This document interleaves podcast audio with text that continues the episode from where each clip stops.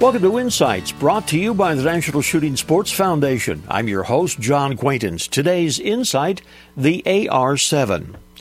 Well, the Armalite AR 7 was designed by the same person who gave the world the M16 military rifle. Eugene Stoner. Originally, the AR 7 was designed as an aircrew survival rifle.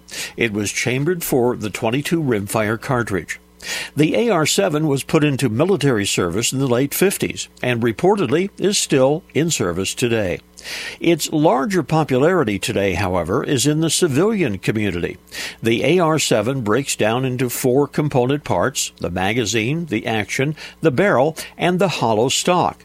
Now, the first three parts are stored in the hollow plastic stock.